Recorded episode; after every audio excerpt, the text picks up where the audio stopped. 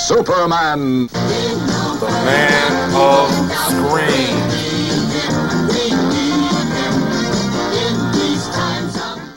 Hey everybody, welcome to episode 98 of the Man of Screen podcast. I am your host, Mike Zumo, and in this episode, in the uh, break between uh, the initial Super Friends season and season 2, which will be called All New Super Friends Hour, I am going to take a look at something that aired in 1975. This was the television adaptation of the Broadway musical from 1966. It's a bird, it's a plane, it's Superman. This show is most famous for Bob Holiday being in the leading role for I believe, most of the performances.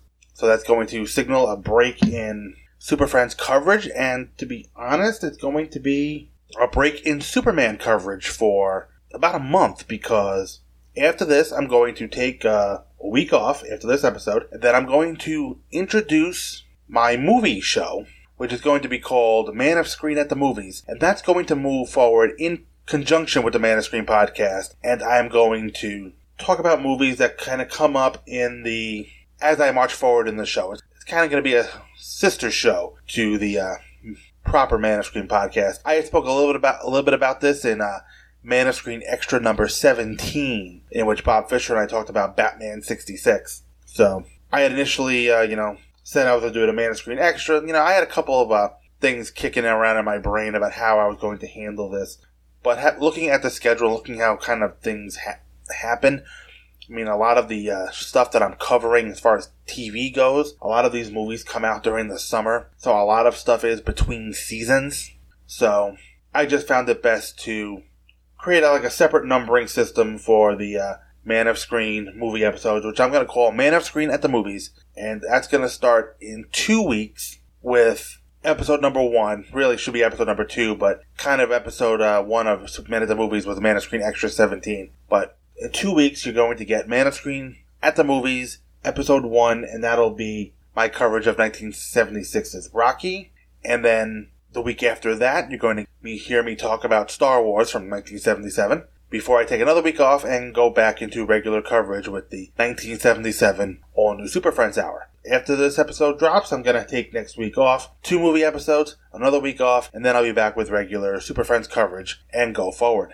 And I'll announce uh, movie episodes as they uh, come up. So, I just wanted to make my intentions known uh, with uh, that way you're not surprised when A, there's no episode next week, and when there's no Superman related coverage the week after that. But before I get into uh, my coverage of uh, this TV special, if you can call it that, I have some feedback to address from Dave McElveny. Dave is writing in on Man of Screen episode number 88. Dave writes, Greetings, Mike. Couple of milestones this time. 88 episodes makes an entire piano keyboard. Also, uh, Dave, I just want to let you know that Lois and Clark, The New Adventures of Superman, had 88 episodes, over 22 per four seasons. I'm not sure if Superboy had 88 episodes or more. I don't know off the top of my head how many episodes that show had per season. But if it had 22, then it also made 88 episodes, but I don't know for a fact. I do know, however, that Lois and Clark did.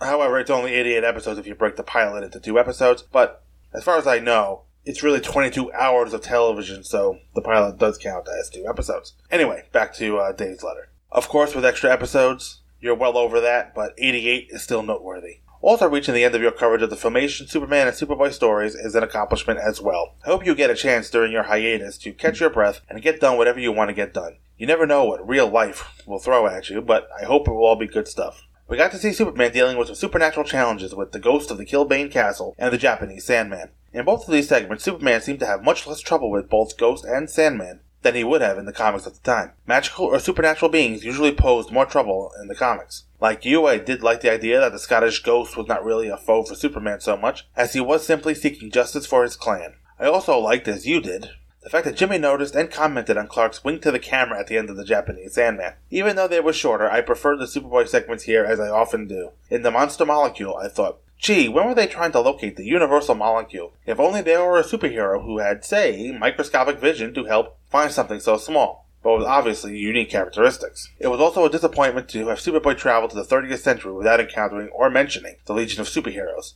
but the version of the future in this episode seems very unlike that of the Legion. The Great Kryptonite Caper not only gives us a stereotypically suspicious Lana Lang, looking to discover Superboy's secret identity, but Kryptonite seemingly as common as quartz, as it seemed to be in the Silver Age. I love the Silver Age, but sometimes I think it was better to have Kryptonite as rare and relatively unknown as it was on the old George Reeves series. I look forward to having the Man of Screen podcast back on my regular feed, but in the meantime, I wish a happy and healthy 2018 for you and yours. So, uh, as usual, I'd like to uh, thank Dave for sending in his feedback. It is always greatly appreciated. And I had a decent new year. I don't remember exactly off the top of my head when this was sent in, or what the date was for Man of Screen Podcast episode 98. I'm sure it was more than 88, rather. I'm sure it was more than 10 weeks ago, but, you know, I really don't have anything to add to Dave's letter. You know, Dave pretty much hit all his points. And one thing I am going to try to limit, especially with the uh, movie episodes being uh, shoehorned in to the Man of Screen Podcast, I'm going to try to limit the amount of breaks I'm taking and hoping that, you know, strategic, you know, maybe one or two week breaks will help me uh, keep ahead of the game, but we'll just see as we go forward. But I am definitely planning to work in smaller breaks so that I don't disappear for two months at a time. I wasn't really planning to go on a hiatus after the Filmation cartoons, but the way scheduling happened kind of demanded that I do so. So the extra breaks here and there are a part of my way to uh, keep ahead. So with that being said, I'm going to take a uh, quick break, play a podcast promo. I'm going to come back and talk a little bit about the uh, background for It's a Bird, It's a Plane, It's Superman. Hang around, folks. Hey, Jeff. Hey, Mike, I'm trailing. Man, it sure is great to be back to FCTC after such a long time. Yes, it is, and we've been away so long. Yeah, but real life, and you, you know what? I, I just, I just can't do this. Can't do what? We have taken more breaks from this show than my wife has had in her entire life. I mean, we can talk about real life getting in the way, Which it has. but it's it's just not fair. So we're not going to joke around, and we're going to simply say that for the moment we're back, and there's a lot of neat stuff to talk about, Like season two of Lois and Clark, and the death of Clark Kent, and the launch of Superman the Man of Tomorrow, and the return of Lex Luthor, and the trial of Superman. and Underworld Unleashed. The show can still be found at the Superman homepage as well as at the Fortress of Baileytude. And we're still part of the Superman Podcast Network. So From Crisis to Crisis is back, For now. and it will still come out on Thursdays. Most week at www.fortressofbaileytude.com, www.supermanhomepage.com, or www.supermanpodcastnetwork.com.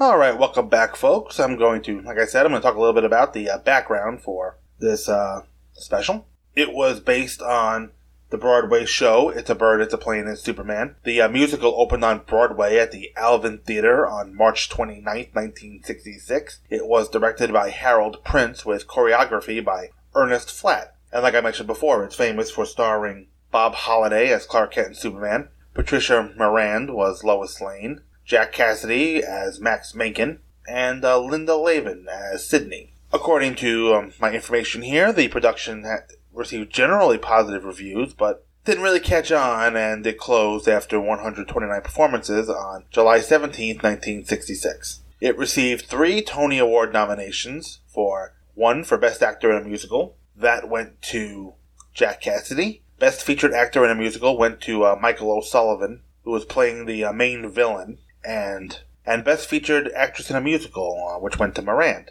One of the songs, You've Got Possibilities, which was introduced by Linda Lavin, had some success outside of the show as a nightclub and cabaret standard.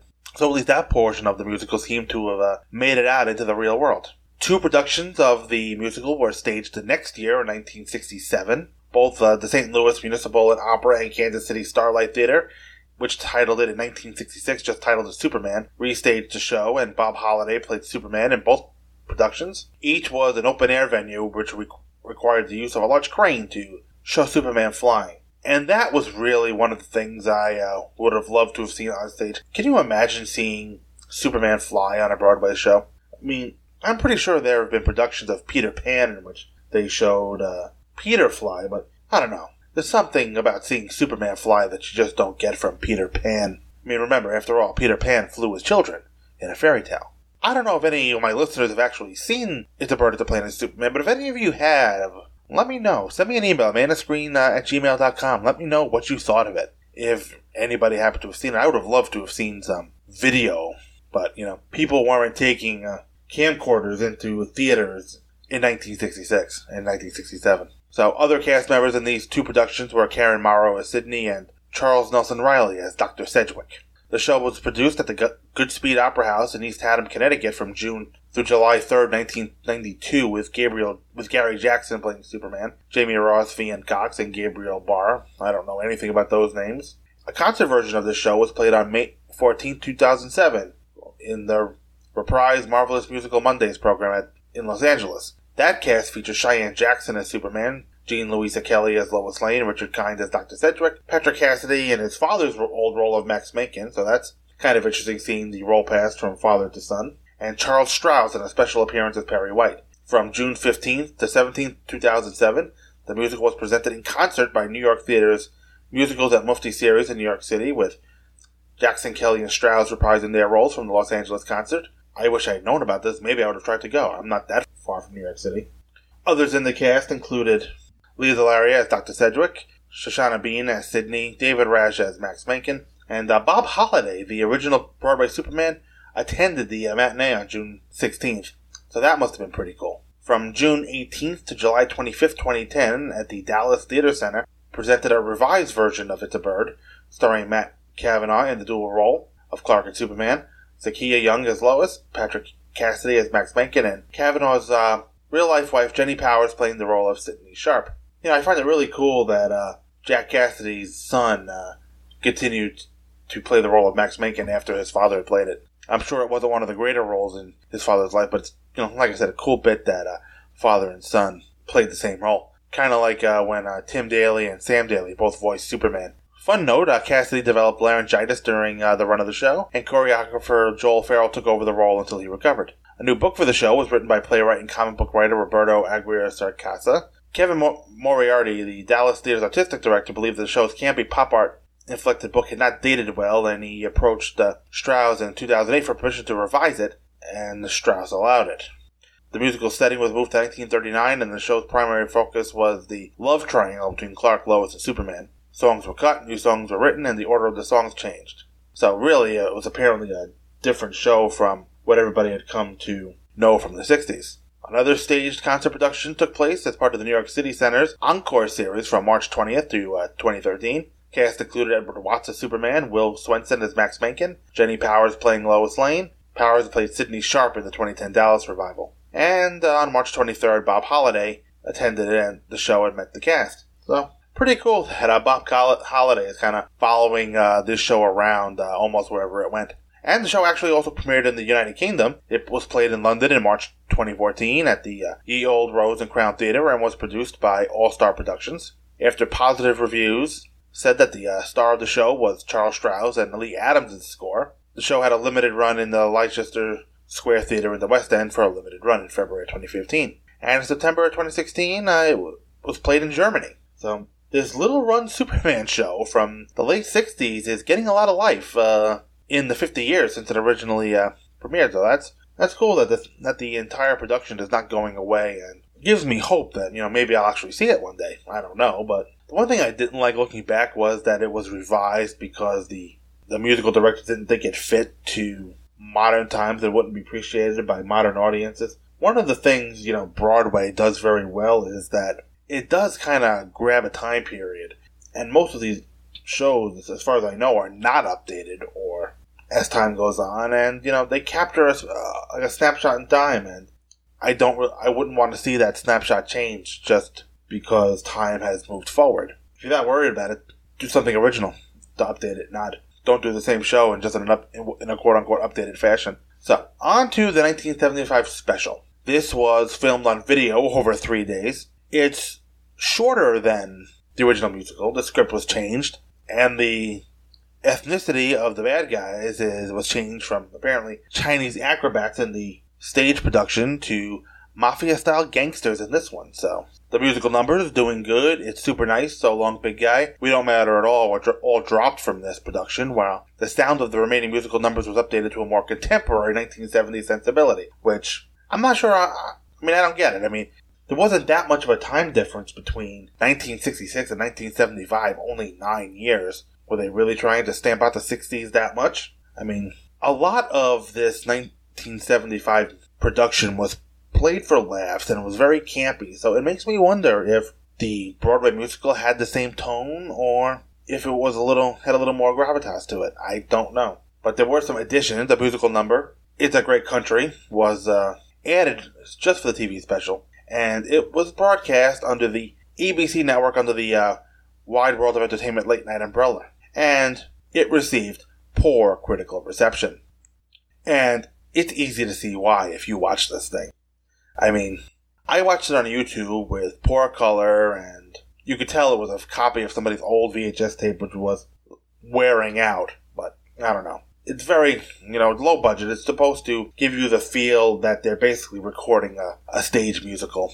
And that's not something I'm really a fan of. I don't mind Broadway musicals. They're not my favorite thing in the world, but I've been to more than my share. And I don't know, to me, there are things that work in a Broadway musical that don't necessarily work in a movie or even on the screen in general. You know, in the theater, I can deal with musical. However, if you put a musical in a movie, you know, eh, I'm not able to follow it there because I don't know. Maybe there's something in my brain that says, no, these guys aren't going to break into song in the middle of the street. No, these mobsters aren't going to start singing in the middle of their warehouse. Something in my mind that won't let me follow a musical to TV or the movies. But perfectly fine with it on Broadway. So, the cast of this starred David Wilson as Superman and Clark Kent, Lesley Ann Warren, who would later go on to screen test for the role of Lois Lane as Superman the movie, played the role of Lois Lane here. Loretta Swit played Sidney Carlton.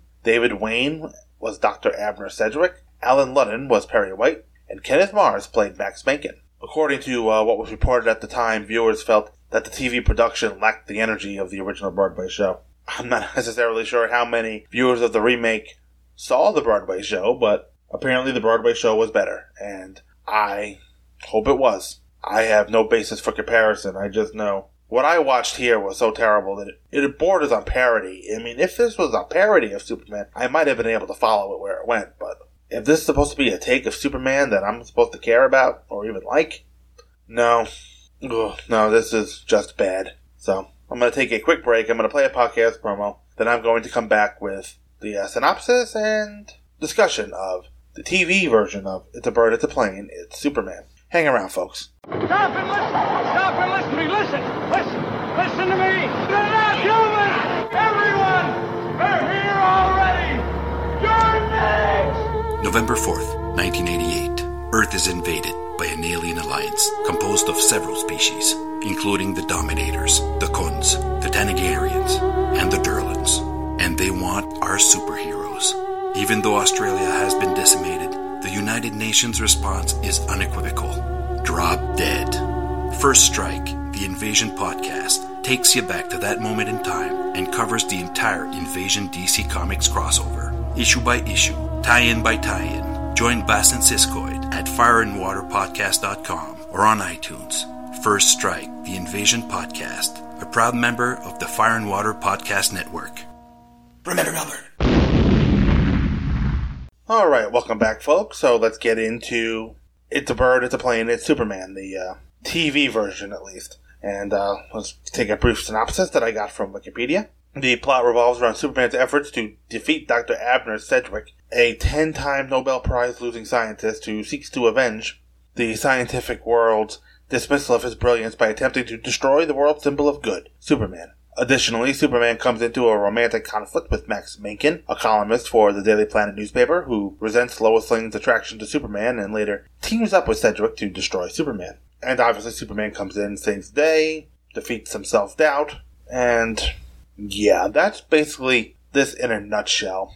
Me talk a little bit about the about the characters. Uh, Kenneth Mars, like I mentioned, was Max Menken. He's uh, the first one shown, basically kind of played as the lead a little bit. He is a quote unquote glamour boy columnist who hates Superman. It doesn't actually say why he hates Superman, just uh, that he does. Then there's Lesley Ann Warren, who plays Lois Lane. She is described as a spunky girl reporter who loves Superman. And you're going to find that her squirrely, high pitched voice is quite annoying. And I went back after I watched this and looked at her screen test for Superman the movie, and it was nothing like this. Loretta Swit is Sydney Carlton. Like I mentioned before, she says she appreciates Superman, but she's in love with Mencken. And uh, David Wayne plays our favorite uh, mad scientist. He's going to destroy Superman to prove that he is uh, the greatest scientist in the world. Apparently, losing the Nobel Prize ten times makes him want to be the greatest criminal mind of our time. And he wants to rule the world, don't they all? David Wilson, like I mentioned before, he this show lists him as introducing, so perhaps this is Wilson's uh, first uh, screen role. IMDb lists it as his third on-screen role, but probably his biggest uh, of his career at this point. Now he's wearing an oversized suit with a short tie, and he's standing outside of a phone booth. And uh, you know, we get to watch him change to Superman in the phone booth. Now, no super speed, and basically what we get is Clark going into the phone booth, uh, rustling around with his clothes a little bit, and a very hard cut to him in his super suit. He speaks with a deeper voice to Superman, which is continuing the tradition, I guess, started by Bud Collyer. But his suit is awful, at least the part that you can see in his opening shot. Neckline is way too low, and the cape just kind of goes around the neckline. The rest of the suit looks okay, but just the neckline and the cape are horrible looking. Very cheaply made. So, what do you want to know about this thing? Well, it's divided into 11 chapters, I want to say. I've only watched this last night, so you'd think it'd be a little fresher in my mind, but. Oh, no, I want to say it was, it was made in 11 chapters. Very campy. Silly in a Batman 66 type of fashion, so. But unlike ba- Batman 66, this is hardly worth watching. So, this production goes through the trouble to tell us Superman's origin, but it's uh, kind of weird that the uh, rocket is labeled One Innocent Babe. Literally written right there on the rocket in big black bold letters. One Innocent Babe. In English, so that the uh, kindly farm couple will tell him, will tell whoever finds the rocket exactly what's in it. I mean, it speaks to the origin, giving you exactly what you need to know and no more. It doesn't linger on it, it just goes through it. And this apparently launches into a musical number called We Need Him. Faster than a speeding bullet. Slowpoke. More powerful than a locomotive. Sorry about that, Amtrak. Able to leap tall buildings at a single bound. No sweat. What a man! Thank heaven for Superman! We need him. We need him.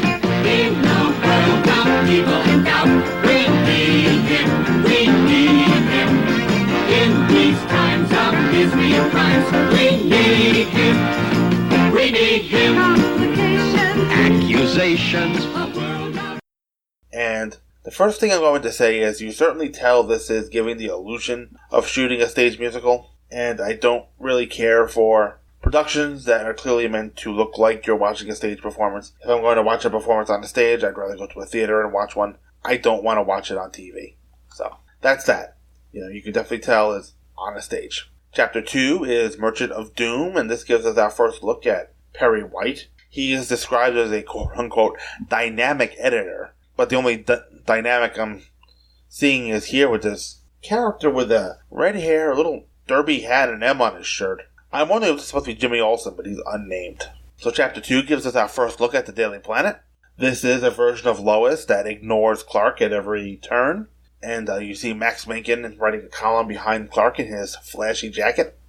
And I have a feeling we're about to break into a song here, as Lois is going to sing about how she's wasting her life waiting for Superman to either propose to her, ask her out on a date, or whatever it is Lois Lane wants in 1975. And I don't necessarily know that Lesley Ann Warren is doing the singing, but at least when she's singing, the squeaky voice is gone. She also did this bit about asking Clark if he had been there all along twice in the space of three minutes, so okay, that's going to be a running gag.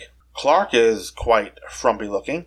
He's all disheveled, and as I mentioned before, his tie is way too short. And I guess that's one way of making him look very un-Superman like. Then, after we get our first view of the Daily Planet, we get a view of some gangsters here. Apparently, uh, they are part of the Mafia Nation, and they're doing a uh, Pledge of Allegiance to the Mafia, which is a riff on the uh, Pledge of Allegiance to the flag.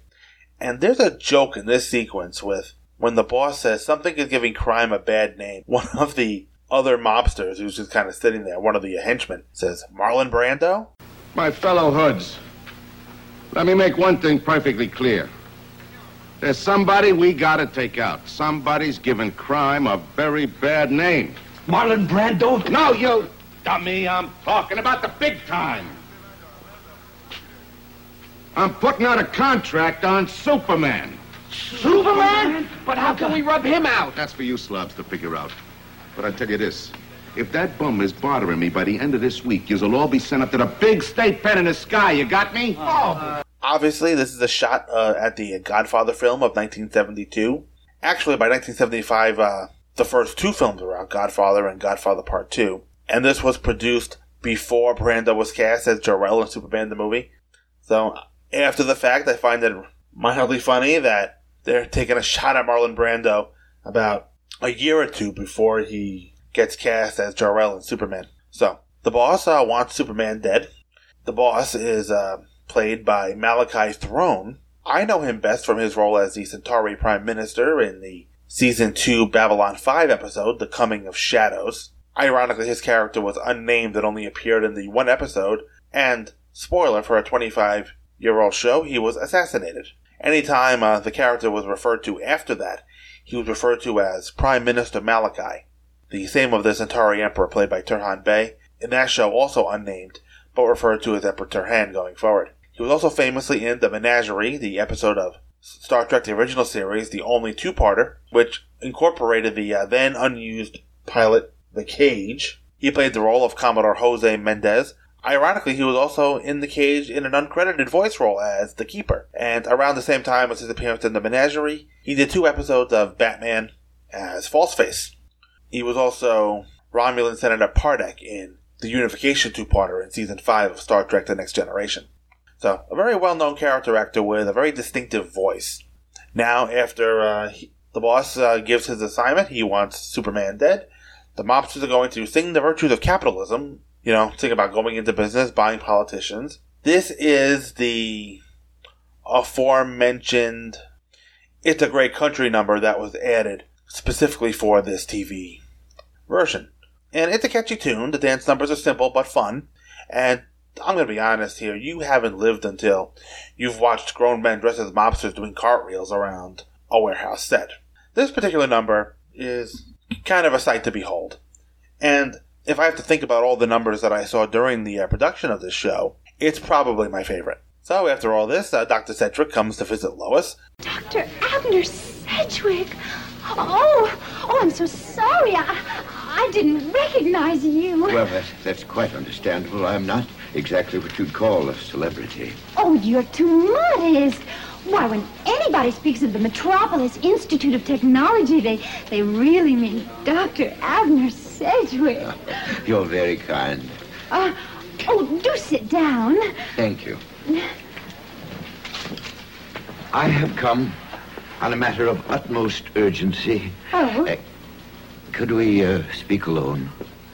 but we are alone. No, I mean? Oh, Clark, have you been there all along? Oh, uh, I'll let you speak in private. Oh. I got caught in the typewriter.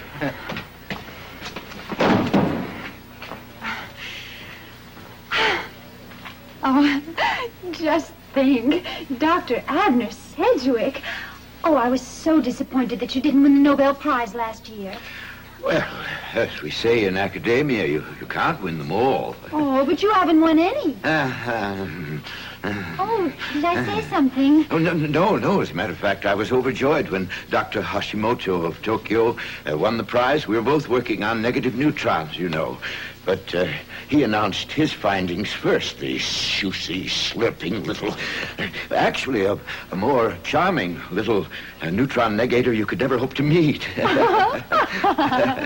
Well, what's the urgent problem? Metropolis is doomed. Oh, Yes, you know that new $20 million death ray that we installed at the university last year to put down student uprisings? Gee, no, I don't. Uh, but what about it? Well, it's gone absolutely berserk. And in no time at all, Metropolis will be reduced to a graveyard. No kidding. But what can I, a, a girl reporter, do? Well, the only person who can save us is Superman. Now, you are his friend. You must contact him at once. I'll try.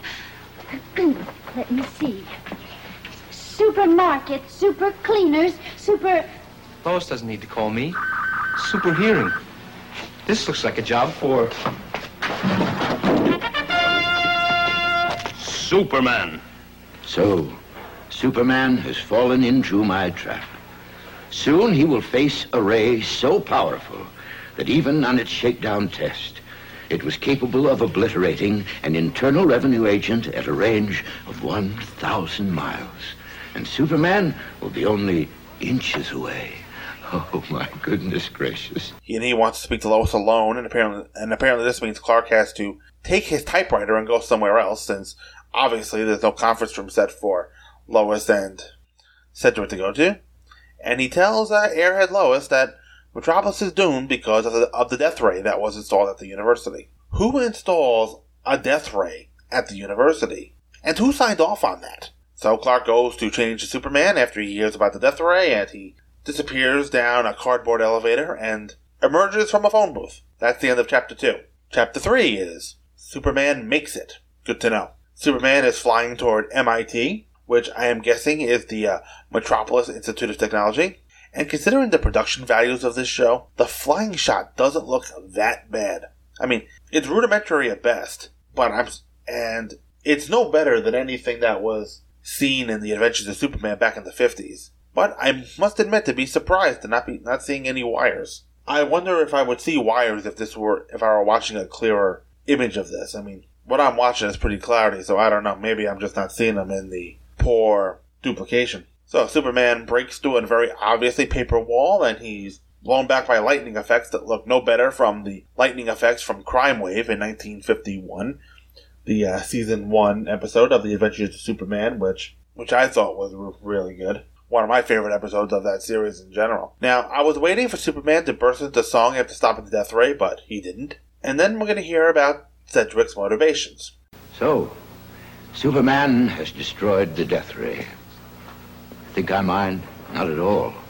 It's all part of my master plan to bring him down. Oh, he's a great hero now, but the higher he flies, the further he has to fall. Now, you may ask, why do I want to obliterate Superman? In order to rule the world. You may ask, why do I want to rule the world?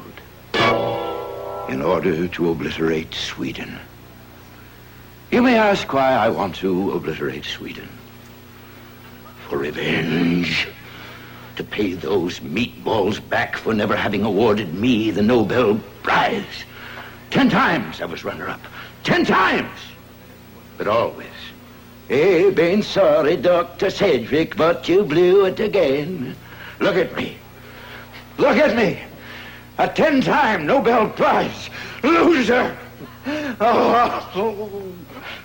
Okay, so get this. Stay with me here. This guy's entire motivation is to destroy Sweden because he lost the Nobel Prize ten times. This guy should be proud. Who gets nominated for the Nobel Prize ten times? Really? And why do these guys always want to rule the world? Well, I guess we're going to find out that they don't all want to rule the world. In Superman 2, Lex Luthor will be happy to settle for Australia. Oh, and uh, by the way, Sedgwick got his PhD in 1938, the uh, year Superman debuted in Action Comics number 1. I have a hard time believing that's a coincidence.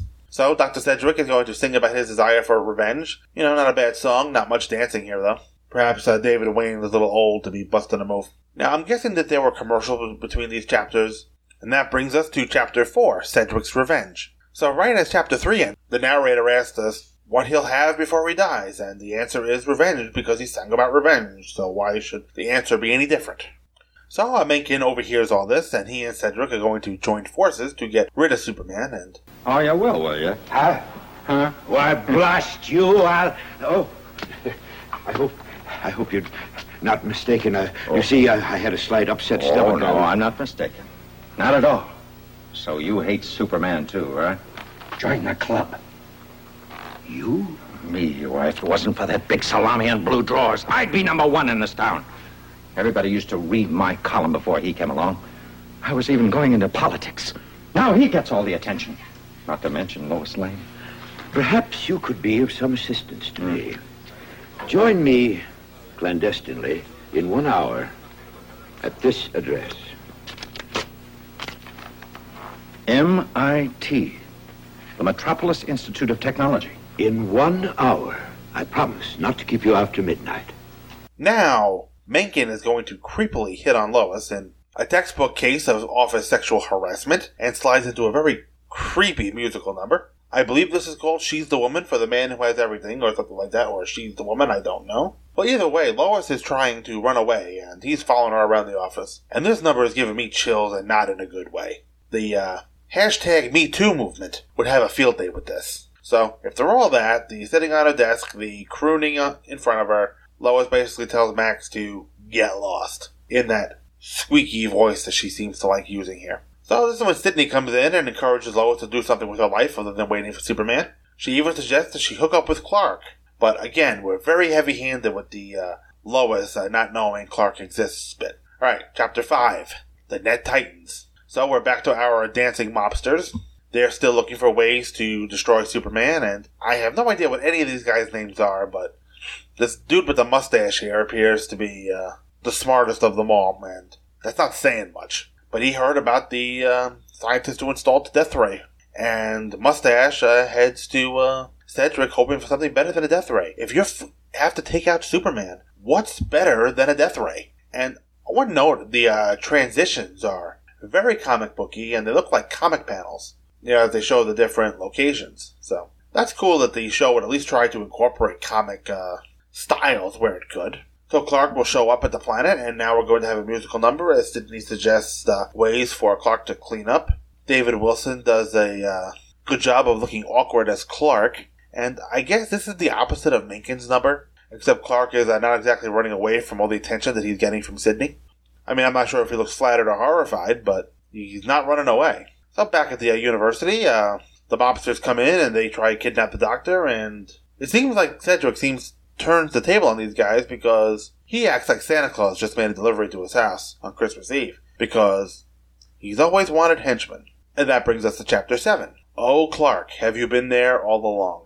I was ready to quit when I saw that title. I was tired of the Oh, Clark, have you been there all along from the minute it started, especially when she did it twice in the space of maybe three minutes. But we're going to find that Lois and Clark are now an item after one talk with Sydney. The show is implying that Clark and Sydney did uh, more than uh, talk, if you know what I mean. And now Clark is a new man full with confidence. Now, I'm not liking the uh, portrayal of Lois that shows her to just be trying to hitch up to somebody. It's very Superman's girlfriend, Lois Lane, like, and that is not my favorite interpretation of the character. I much prefer the ambitious go get him reporter Lois Lane as opposed to this. But however, now she's going to sing about it, that she's with Clark and ugh, I'm noticing here that there's not much Superman in this. At least so far. There's going to be some more Superman later on as we get through. But there's a lot less Superman now. So now during this musical number, it does things the stage show can't, like Lois's dream sequence, as her set and wardrobe change from the Daily Planet office to a bedroom to a restaurant. There's just no way for an actress to have that many wardrobe changes without leaving the stage. Just can't happen. So this show did take advantage of the TV medium in that respect. So I've noticed as we hit the 50 minute mark, we haven't heard Clark or Superman sing, but we will eventually. Now Perry is pushing Clark around now that the character that I thought was Jimmy or whomever has either quit, left the building, or fallen off a cliff. I'm not sure what. Now this show will have you believe that Superman came from Brooklyn, because that seems to be the accent David Wilson is using. And a quick trip to IMDb showed me that he's from Jamaica, New York. So he's from Queens you know, right on Long Island, right over the border from Brooklyn. So I guess that's a Queens accent and not a Brooklyn accent. But I was close without even looking anything up. So now, uh, in Chapter 8, Superman Trapped, the Man of Steel is doing a stand up routine as the campus laundromat is named after him. And uh, Superman has trouble getting his speech out as students keep cheering every t- two seconds. Uh, sorry I was late. There, there, were some Boy Scouts lost in the woods. Uh, I found them. Oh, it's really quite an honor to be here today to have this uh, laundry laundry thing and laundry named after me. I've always said that cleanliness was next to superpower. Ah. Superman, as you can see, we're all your fans. Yeah, those are pretty keen shirts. Where'd you get them? Joe here did it. Oh, come on, Jerry. Tell him. I'm an artist, Superman, and all I want to do is draw pictures of you. Yeah, yeah, and I'm an author, Superman, and all I want to do is write stories about you. Thanks, kids. Let us show our appreciation by the simple dedication of this laundry, which is to be named after you. Use it whenever you wish, or oftener if necessary. fellow friends in Metropolis, uh, thanks. Thank you very much. I, I love this city. He really means it, folks. He really does. Uh, I, I love the people in this city. I love the parks and the playgrounds. I, I, I mean, this is this is my city. This is our city. I vow to protect and defend our town from anyone who might try to do it any harm. So now we're interrupted by a news bulletin. Apparently, Max Mencken is an expert on City Hall explosions. His expert commentary is that it's a, that it's an explosion, and Mencken is making his move, trying to paint Superman as negligent. And now all of a sudden, everybody turns on Superman. Although I'm not sure how they saw this news report. I mean, this is 1975. There are no iPhones. There are no TV screens just happening to be around. They're outside. How did they all hear about this? But somehow they did. Alright. Chapter 9 Get Lost Superman. Honestly, with 34 minutes to go, I'm thinking about getting lost. But we get our first sure rip of the performance, and it's Max Mencken. And he's revealing a white t shirt with an M on it in Superman's colors. That is not something I needed to see. Kenneth Mars should keep his suit on at all times.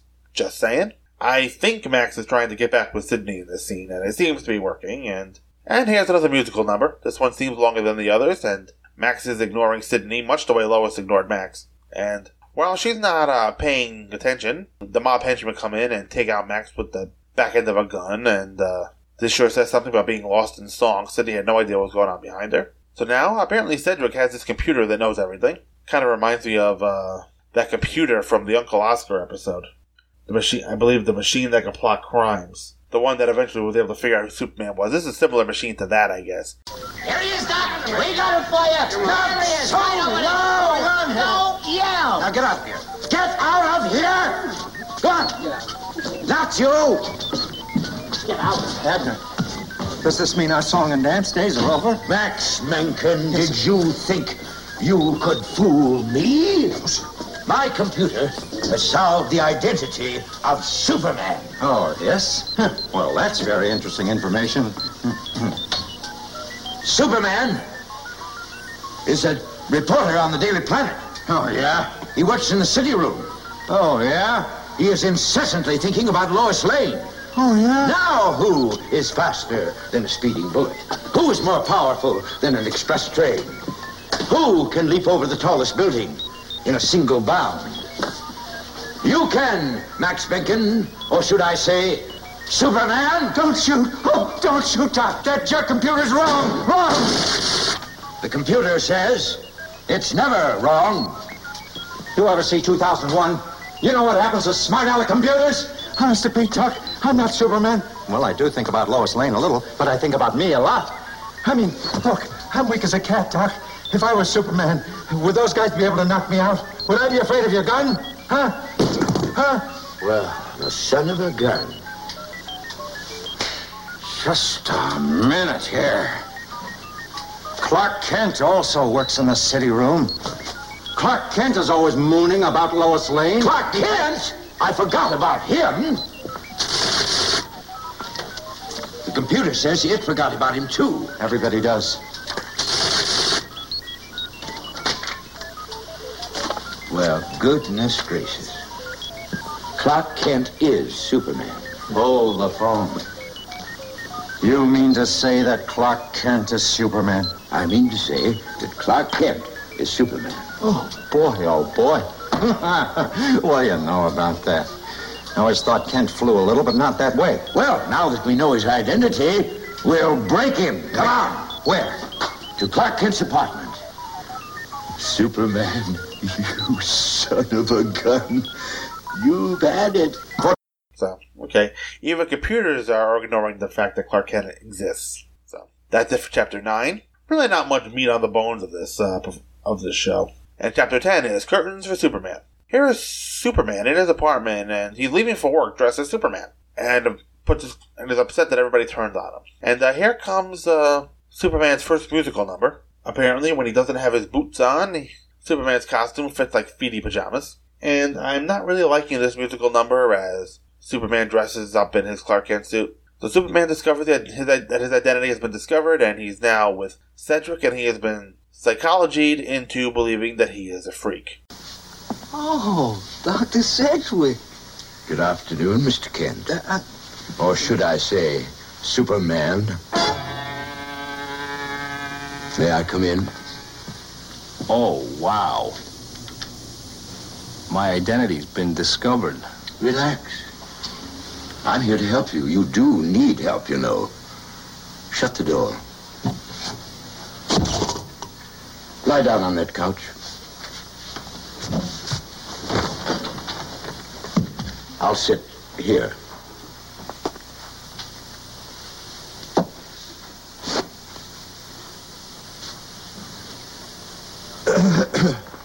Now, wouldn't you be happier out of that Clark Kent masquerade?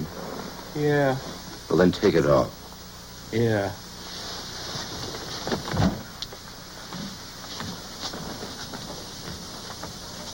Meanwhile, Hello, Lois. This is Clark. Clark Kent. Look, Lois, my cold is worse. Can you come over right away and bring some chicken soup?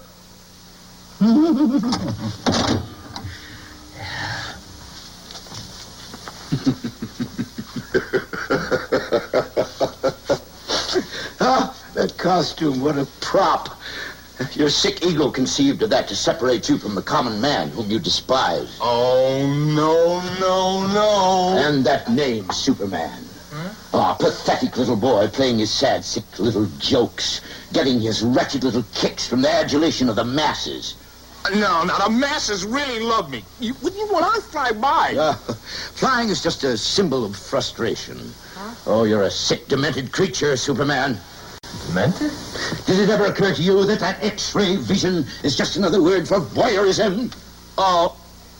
Oh, no.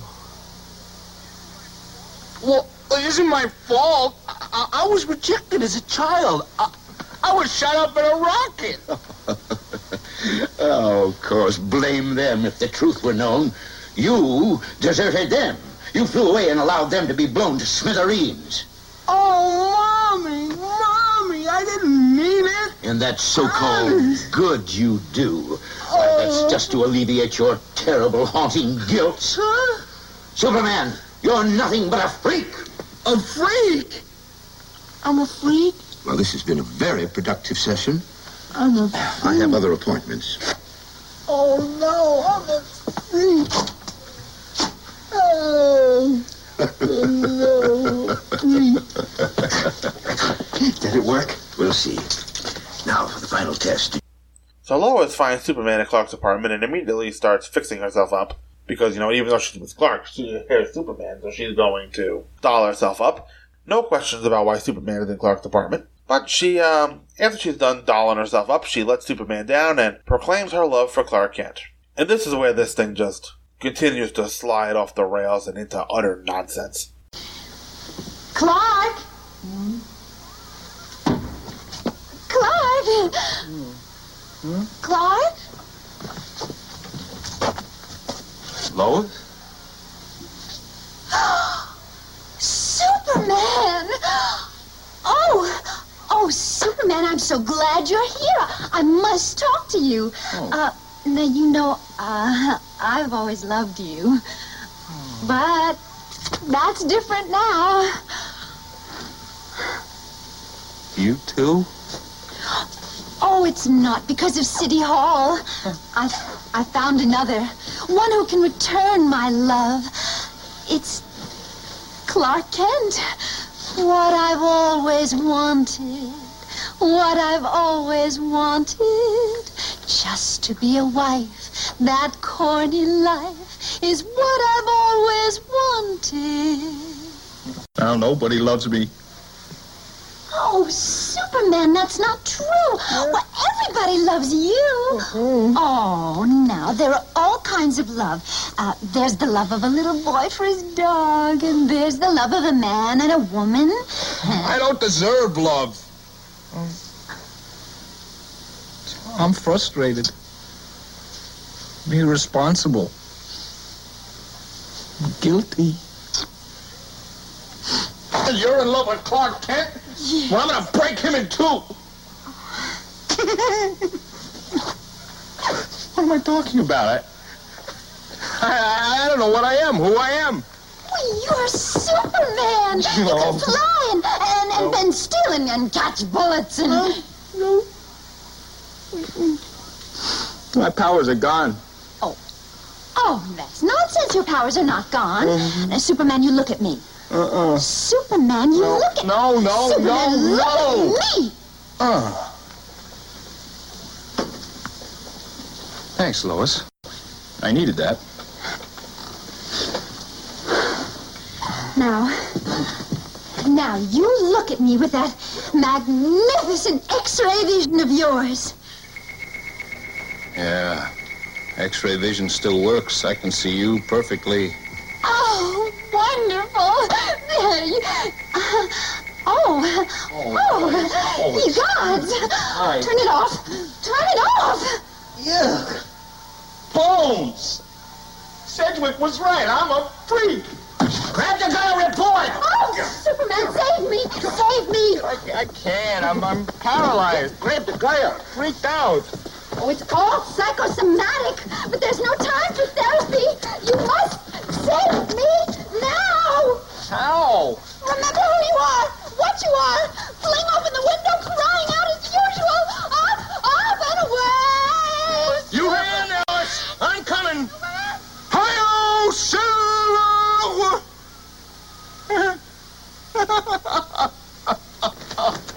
Superman sits down in a chair and starts crying that she loves his alter ego and not him. So, now here is where he devolves into petulant child Superman, complaining about everything. You know, I saw a list of, like, the worst Superman performances ever. That list lost all credibility, as most of these things usually do. None of these lists don't really have a lot of credibility to begin with, but the list had no credibility when I saw that this was not listed as the worst performance of Superman. There is nothing remotely good about this. Especially now that we're just going completely into Superman crying about nobody loving him.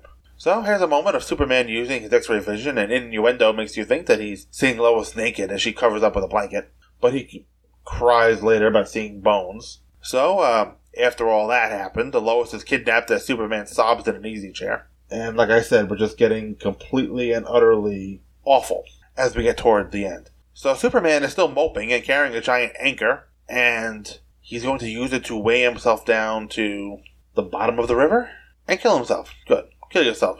Finish this show before I kill myself. That's the end of chapter 10 as Superman jumps into the water. Here's chapter 11. Superman triumphant. Okay. He certainly didn't look very triumphant when he was anchoring himself to the ocean floor, but Lois is brought to Dr. Sedgwick and she is at first happy to see him, but quickly tied up and squeaks a little bit about him being evil. Oh, and by the way, the chair she's tied to is wired to 100 pounds of dynamite.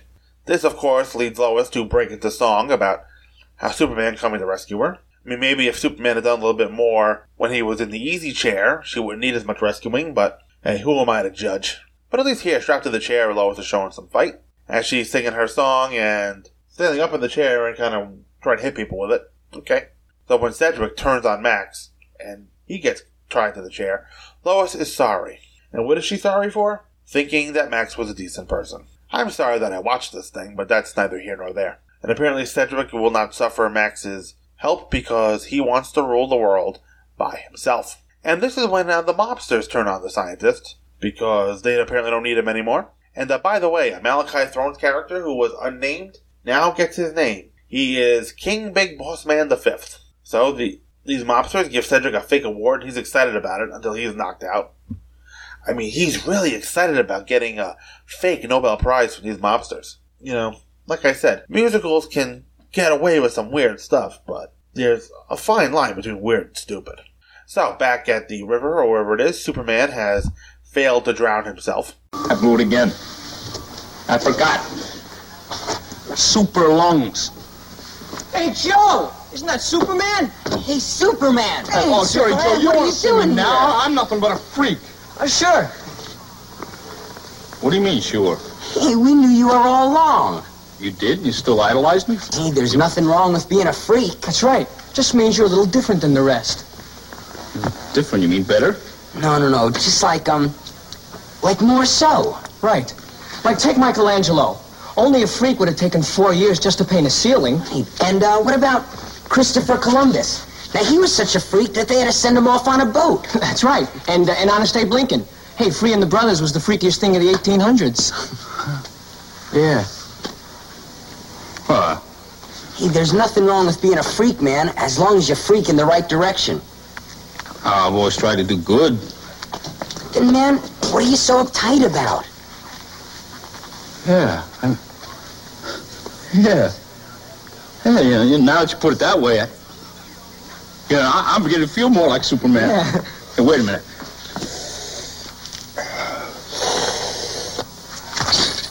Wow, all right. I am Superman! hey, Jerry, Joe, what can I say? Without you, there wouldn't be a Superman. Forget it, Superman. You just do your thing. Right on. Lois is in danger. I'm gonna split. Up, up. So now he's really depressed because he can't even kill himself. Really? I mean, Superman is invulnerable, can hold his breath indefinitely. I mean, when the show was written in the 60s, Superman didn't even need to hold his breath. He could just exist on the water. What made Superman think he could drown himself? Just not a lot of thought put into the thing Superman is doing in this. So Superman has, now that he's failed to drown himself, two hippies show up and remind Superman that the freaks have done a lot of good in the world, and now Superman is happy. I I don't know. I have no explanations for this. If I had an explanation for this, I'd worry. But, but they said the freaks are good and Superman is happy again and he's gonna go save the day. Oh, freaking stupid. Wow. So Superman shows up to save the day and we're going to have a big dance number fight complete with Bam Pow overlaid on the big screen. Very Batman 66. And this number is well choreographed, even, even if it is a bit silly whole thing is largely silly and cheesy, but that's pretty much what the producers were going for, I'm assuming. You know, I have no idea how the Broadway show played, but I wonder if it was silly like this or if it was taken a little more seriously. Again, I'm going to renew my call for anyone who actually saw It's a Bird, It's a Plane Superman on the stage. Let me know. Man of screen at gmail.com. So, as this thing ends, mercifully, the explosion turned Max into a good man and sent him into the science editor of the Daily Planet. Okay, you know, I guess if I can buy a Lex Luthor be- being turned into the science editor of the Daily Planet in a Filmation cartoon, I can go with it here. And we get one more. Clark, have you been there all along from Lois as, as the uh, girl reporter with the squirrel voice reveals that she is still in love with Superman. And then it's over. I never have to watch it again, at least not in its entirety. As a completist, I think I am glad I've watched this, just because I've always been kind of curious about it. But it's not good. It's actually pretty terrible. And when I mentioned that I was going to be watching this, before I started watching this, I posted in the Man of Screen Podcast Facebook group, I wrote, Pray for me. I am about to turn on Superman the Musical. And that elicited some a couple likes and some feedback. Gene Hendricks asked, said, It's got to be better than Super Pup, right? And I countered to Gene. This was even before. This was before I even watched it. I wrote the Super Pup was only 25 minutes.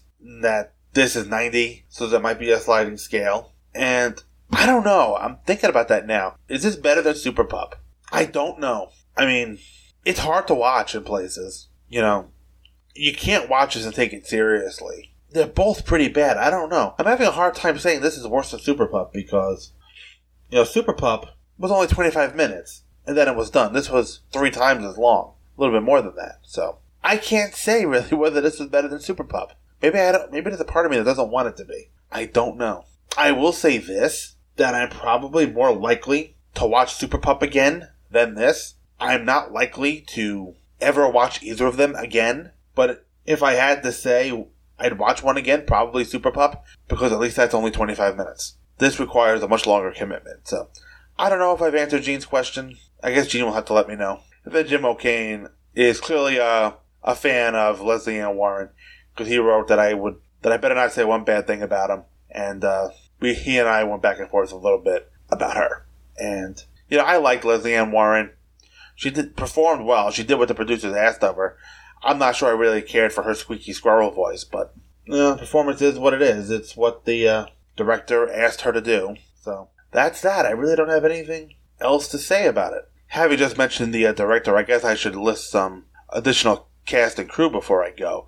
Jack Regas was the director, and this was written by Romeo Muller, did the adaptation, and was based on libretto by David Newman and Robert Benton. Obviously, Superman created by Jerry Siegel and Joe Shuster. That's it. I don't have anything else to say about this. like I said, the next man episode of Man of Screen proper will be in early June.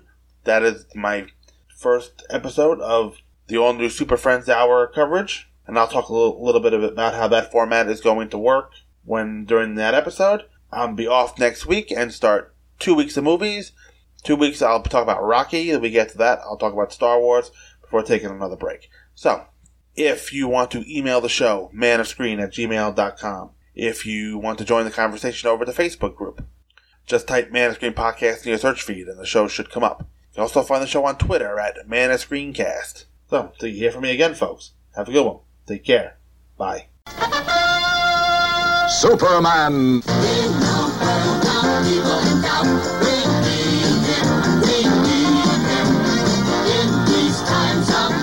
The Man of Screen podcast is produced by Mike Zemo. All opinions expressed on the show are those of Mike Zemo and his guests and no one else. All music and sound clips used on the show are for review purposes only, and no copyright infringement is intended.